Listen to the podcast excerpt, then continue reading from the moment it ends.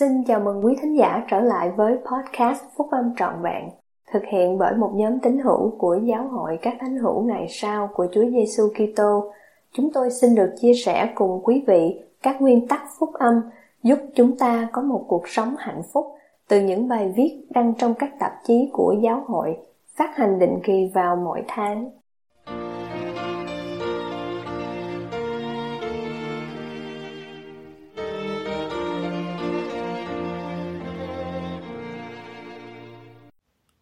Dạy con cái với lòng can đảm. Bài nói chuyện của anh cả Larry R. Lawrence thuộc nhóm túc số thầy 70 năm 2010 tập trong Đại hội Trung ương tháng 10 năm 2010 của Giáo hội các thánh hữu ngày sau của Chúa Giêsu Kitô. Hôm nay, tôi muốn ngỏ lời cùng các bậc cha mẹ của các thanh thiếu niên, giới trẻ thông minh và đầy nghị lực của các anh chị em là tương lai của giáo hội. Và vì lý do đó, họ là mục tiêu chính của kẻ nghịch thù nhiều anh chị em là các bậc cha mẹ trung tín đang lắng nghe đại hội hôm nay đã cầu nguyện để được đáp ứng nhằm giúp các anh chị em hướng dẫn con cái mình qua những năm tháng quan trọng này của chúng. Những đứa cháu lớn nhất của tôi mới vừa đến tuổi niên thiếu.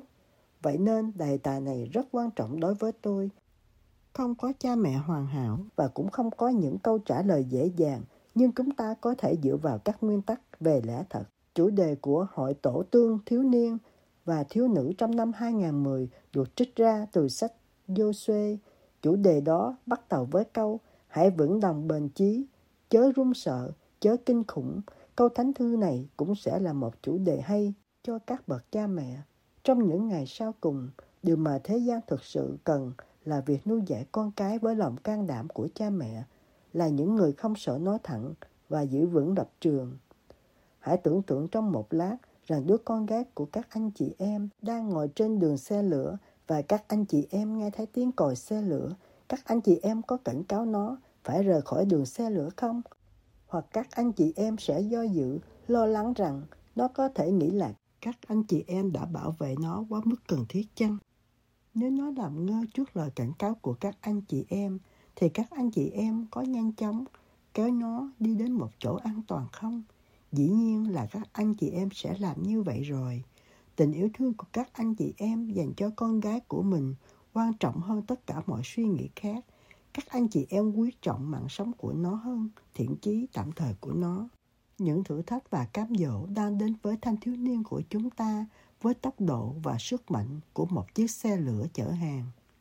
Như chúng ta đã được nhắc nhở trong bản tuyên ngôn gia đình, cha mẹ có trách nhiệm bảo vệ con cái mình – Điều đó có nghĩa là về mặt tinh thần lẫn vật chất. Trong sách mặt môn, chúng ta đọc về Ama con, khuyên dạy đứa con trai ương ngạnh của mình. Cory Anton đã làm một số lỗi lầm nghiêm trọng trong khi phục vụ truyền giáo ở giữa dân Joram. Ama yêu thương con mình đến mức đã nói thẳng về vấn đề đó. Ông bày tỏ nỗi thất vọng sâu xa của mình rằng con trai của ông đã sống phóng đảng và giải thích cho nó biết về những hậu quả nghiêm trọng của tội lỗi. Tôi đều cảm thấy soi dẫn mỗi khi đọc những lời đề can đảm này của An Ma. Và giờ đây, Thánh Linh của Chúa phán cùng cha rằng, hãy truyền lệnh cho các con ngươi làm điều thiện. Vậy nên, vì lòng kính sợ Thượng Đế, cha truyền lệnh cho con, hỏi con trai của cha, con hãy dằn lại những điều bất chính của mình. Sự can thiệp sớm của người cha trở thành một bước ngoặt đối với Cory Anton ông đã hối cải và trung tín phục vụ về sau. Trái với tấm gương của An Ma là tấm gương của một người cha khác. Trong thánh thư, Eli, trong kinh cựu ước, Eli phục vụ với tư cách là thầy tư tế thượng phẩm ở Israel trong thời kỳ của tiên tri Samuel. Thánh thư giải thích rằng Chúa đã nghiêm khắc của trách ông vì người đã biết tách nết quái gở của các con trai mình mà không cấm các con trai của Eli không bao giờ hối cải và tất cả dân Israel đã chịu đau khổ vì tính điên rồ của họ. Câu chuyện về Eli dạy cho chúng ta biết rằng cha mẹ yêu thương con cái thì không thể để cho con cái ngang tàn với mình. Cách đây vài năm, tại Đại hội Trung ương, anh cả Joe J. Christensen đã nhắc chúng ta nhớ rằng việc nuôi dạy con cái không phải là một cuộc chiến được ưa thích. Trong cùng một tinh thần đó, anh cả Robert D. Tales đã nhận xét, đôi khi chúng ta sợ con cái mình, sợ phải dạy bảo chúng vì sợ xúc phạm chúng. Cách đây nhiều năm, đứa con trai 17 tuổi của chúng tôi muốn đi chơi cuối tuần với bạn bè của nó. Chúng đều là các thiếu niên tốt. Nó xin phép tôi. Tôi muốn cho phép, nhưng vì một lý do nào đó, tôi cảm thấy lo lắng về chuyến đi đó. Tôi chia sẻ cảm nghĩ của mình với vợ tôi. Bà cũng rất ủng hộ tôi. Vợ tôi nói, chúng ta cần phải lắng nghe tiếng nói cảnh cáo đó. Dĩ nhiên, con trai của chúng tôi rất thất vọng và hỏi lý do tại sao. Chúng tôi không muốn nó đi. Tôi thành thật đáp rằng tôi không biết tại sao. Tôi giải thích, cha chỉ cảm thấy không an tâm về chuyến đi đó và cha thương con quá nhiều nên không thể làm ngơ trước những cảm nghĩ này trong lòng. Tôi rất ngạc nhiên khi nó nói, thôi được, cha ạ, à, con hiểu mà. Những người trẻ tuổi hiểu nhiều hơn chúng ta nghĩ, vì họ cũng có ân tứ Đức Thánh Linh. Họ đang cố gắng nhận biết Thánh Linh khi Thánh Linh phán bảo, và họ đang nhìn theo tấm gương của chúng ta. Họ học được từ chúng ta cách lưu ý đến những thúc giục của Thánh Linh mà họ nhận được, rằng nếu họ không cảm thấy an tâm về điều gì đó, thì tốt hơn hết đừng đeo đuổi theo điều đó. Việc vợ chồng đoàn kết khi đưa ra những quyết định trong việc nuôi dạy con cái là rất quan trọng. Nếu người cha hay mẹ không cảm thấy an tâm về một điều gì đó thì đừng cho phép. Nếu người cha hay mẹ cảm thấy khó chịu về một cuốn phim, một màn trình diễn trên truyền hình, một trò chơi video, một buổi tiệc liên hoan, một cái áo đầm hoặc một sinh hoạt trên Internet thì hãy có can đảm để hỗ trợ nhau mà nói không được. Tôi muốn chia sẻ với các anh chị em một lá thư của một người mẹ đau khổ. Đứa con trai tuổi niên thiếu của người ấy dần dần mất thánh linh và không còn tích cực trong giáo hội. Chị giải thích điều này đã xảy ra như thế nào. Trong suốt những năm niên thiếu của con trai tôi, tôi đã lo lắng và cố gắng ngăn nó. Không cho chơi trò chơi video đầy bạo động. Tôi nói chuyện với chồng tôi và cho anh ấy thấy những bài viết trong tạp chí Enzyme và trong tờ nhật báo cảnh cáo về những trò chơi này. Nhưng chồng tôi thấy an tâm về điều đó. Anh ấy nói rằng con trai chúng tôi không dùng ma túy, thì tôi đừng nên lo lắng. Có những lúc tôi đem giấu những cái máy điều khiển trò chơi và chồng tôi thường lấy lại. Tôi bắt đầu thấy dễ dàng để nhượng bộ. Hơn là chống lại điều đó. Tôi thật sự cảm thấy việc chơi trò chơi điện tử thì cũng tạo ra thói nghiện ngập như ma túy. Tôi muốn làm một điều gì đó để phòng ngừa các bậc cha mẹ khác không phải trải qua kinh nghiệm này. Thưa các anh chị em, nếu người phó nậu của các anh chị em không cảm thấy an tâm về một điều gì đó, thì hãy kính trọng những cảm nghĩ đó. Khi chọn cách dễ dàng để làm bằng cách không nói và không làm gì cả, thì các anh chị em có thể cho phép một hành vi hủy hoại vậy. Cha mẹ có thể ngăn ngừa nhiều nỗi đau khổ bằng cách giảng dạy con cái mình nên trì hoãn mối quan hệ yêu đương cho đến khi chúng sẵn sàng cho hôn nhân. Việc kết đôi quá sớm với một bạn trai hoặc bạn gái là điều nguy hiểm. Việc trở thành một cặp trai gái tạo ra tình cảm mật thiết mà cũng thường đưa đến sự gần gũi xác thịt. Sa tăng biết kết quả này và sử dụng điều đó cho lợi ích của nó. Nó sẽ làm bất cứ điều gì nó có thể để ngăn cản các thiếu niên đi phục vụ truyền giáo và ngăn cản lễ hôn phối đền thờ. Là điều thiết yếu để cha mẹ có can đảm nói thẳng và can thiệp trước khi sa tăng thành công. Chủ tịch Boy K. Parker dạy rằng khi có liên quan đến đạo đức, chúng ta có quyền lẫn bổn phận để cất lên tiếng nói cảnh cáo.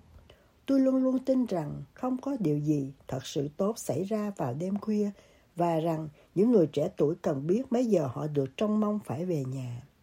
Có một sự thông sáng lớn lao cho thấy khi cha mẹ thức chờ con cái họ trở về nhà, các thiếu niên và thiếu nữ lựa chọn tốt hơn khi họ biết cha mẹ của mình đang thức chờ nghe kể về buổi tối của họ và hôn họ chút ngủ ngon. Tôi xin được bày tỏ lời cảnh cáo riêng của mình về lối thực hành thông thường trong nhiều văn hóa.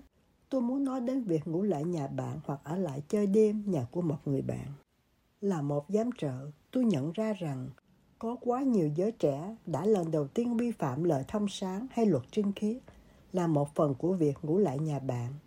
Lần đầu tiên, Họ thường tiếp cận với hình ảnh, sách báo khiêu dâm và ngay cả lần đầu tiên chạm trán với cảnh sát khi họ ngủ đêm xa nhà. Áp lực bạn bè trở nên ngày càng mãnh liệt khi con cái chúng ta cách xa khỏi ảnh hưởng của chúng ta và khi khả năng phòng thủ của chúng bị suy yếu vào đêm khuya. Nếu các anh chị em cảm thấy không an lòng về một sinh hoạt qua đêm, thì đừng sợ phải đáp ứng với tiếng nói cảnh cáo bên trong. Hãy luôn luôn cầu nguyện khi đến lúc phải bảo vệ con cái yêu quý của các anh chị em. Việc nuôi dạy con cái với lòng can đảm không phải luôn luôn nói không được. Cha mẹ cũng cần có can đảm để nói. Vâng, với lời khuyên dạy của các vị tiên tri hiện đại, các vị lãnh đạo giáo hội của chúng ta khuyên dạy chúng ta phải thiết lập những mẫu mực ngay chính trong nhà mình. Hãy xem xét năm lối thực hành cơ bản mà có quyền năng củng cố giới trẻ chúng ta. Cầu nguyện gia đình, học thánh thư chung gia đình, buổi tối họp gia đình, bữa ăn tối chung gia đình và phỏng vấn thường xuyên giữa cha mẹ với mỗi đứa con. Phải có can đảm để tụ họp con cái lại từ bất cứ điều gì chúng đang làm và cùng nhau quỳ xuống chung với gia đình. Phải có can đảm để tắt máy truyền hình và máy vi tính và hướng gia đình các anh chị em qua những trang thánh thư mỗi ngày. Phải có can đảm để từ chối những lời mời vào tối thứ hai, để các anh chị em có thể dành buổi tối cho gia đình mình. Phải có can đảm và quyết tâm tránh lịch trình đầy bận rộn để gia đình các anh chị em có thể có mặt ở nhà cùng ăn tối với nhau. Một trong những cách hữu hiệu chúng ta có thể ảnh hưởng đến một đứa con trai hay con gái là khuyên dạy chúng trong những cuộc phỏng vấn riêng. Bằng cách lắng nghe kỹ, chúng ta có thể nhận ra những ước muốn trong lòng chúng, giúp chúng đặt ra mục tiêu ngay chính và cũng chia sẻ với chúng những ấn tượng thuộc linh mà chúng ta đã nhận được về chúng. Việc dạy bảo đòi hỏi can đảm hãy có tưởng tượng thế hệ đang vươn lên có thể trở thành như thế nào nếu năm mẫu mực ngay chính này được thực hành thường xuyên trong mỗi mái gia đình những người trẻ tuổi của chúng ta có thể được giống như đạo quân của Helamen, vô địch. Việc nuôi dạy các thanh thiếu niên trong những ngày sau là một công việc rất khiêm tốn. Sa tăng và những người theo nó đang cố gắng gây ra sự hủy diệt thuộc linh cho thế hệ này. Chúa đang kỳ vọng nơi các bậc cha mẹ dũng cảm để nuôi dạy thế hệ này. Thưa các bậc cha mẹ, hãy vững lòng bền chí, chớ run sợ, chớ kinh khủng, Tôi biết rằng Thượng Đế sẽ nghe và đáp ứng cho những lời cầu nguyện của các anh chị em. Tôi làm chứng rằng Chúa hỗ trợ và ban phước cho các bậc cha mẹ can đảm trong tôn danh của Chúa Giêsu Kitô. Amen.